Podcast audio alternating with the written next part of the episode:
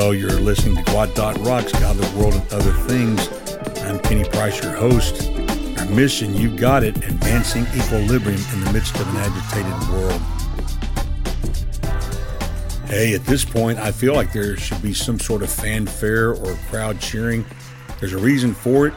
Here it is Season 12, Episode 250. I tell you, I'm so excited.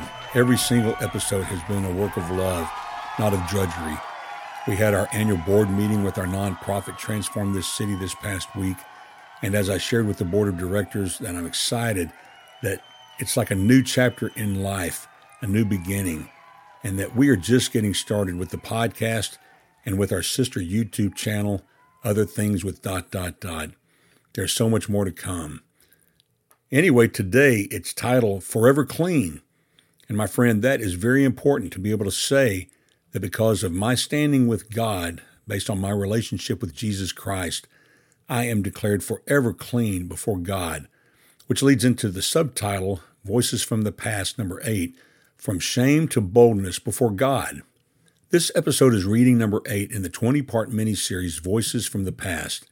Today's reading is found on page 161, June 9th, and is taken from the writings of John Owen, Works, Roman number 3, pages 438 through 447.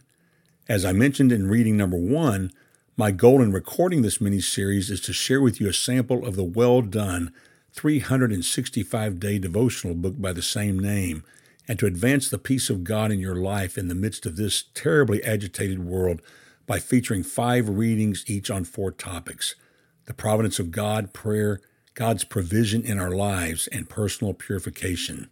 As always, special thanks to General Manager John Rawlinson and publisher The Banner of Truth for permission to record 20 chosen daily readings from the daily devotional book Voices from the Past, Volume 1, edited by Richard Rushing. Full copyright information is in the show notes, along with a hyperlink to the publisher to order a copy of the book for yourself. John Owen was born in 1616 in Stadhampton, Oxfordshire, and died in Ealing, West London in 1683. He was successful in life with the spiritual, literary, and political realms and is known by many as the greatest British theologian of all time. He was a favored advisor to Oliver Cromwell, who is widely regarded as one of the most important statesmen in English history until he opposed the move to make Cromwell king. As with the other devout Puritan ministers, he was ejected from the Church of England and was one of the most eminent dissenters of his time. Owen is best known for his writings. There's a link to his bio in the show notes. Here is Owen's perspective on the purification of God at work in the life of the Christian. The blood of Christ purges us from our sin, and no truth belonging to the mystery of the gospel is more plainly asserted. He has freed us from our sins by his blood. Revelation 1 5.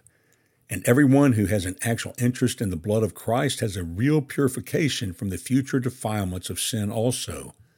The Holy Spirit communicates the purifying virtue of the blood of Christ to our souls and consciences, whereby we are freed from shame and have boldness towards God. His blood has a double consideration not only atonement and reconciliation, but also purging and sanctification. He offered himself not just to make atonement, but also to sanctify us by the sprinkling of his blood. It is by faith we receive the purifying virtue and influences of the blood of Christ. Faith is the grace whereby we constantly cleave to him. If the woman who touched his garment in faith obtained virtue from him to heal her issue of blood, shall not those who cleave to him continually derive virtue from him for the healing of their ongoing spiritual defilements? By faith, the lusts and corruptions which might defile us are mortified, subdued, and gradually worked out of our minds. All actual defilements spring from the remainder of defiling lusts working in us.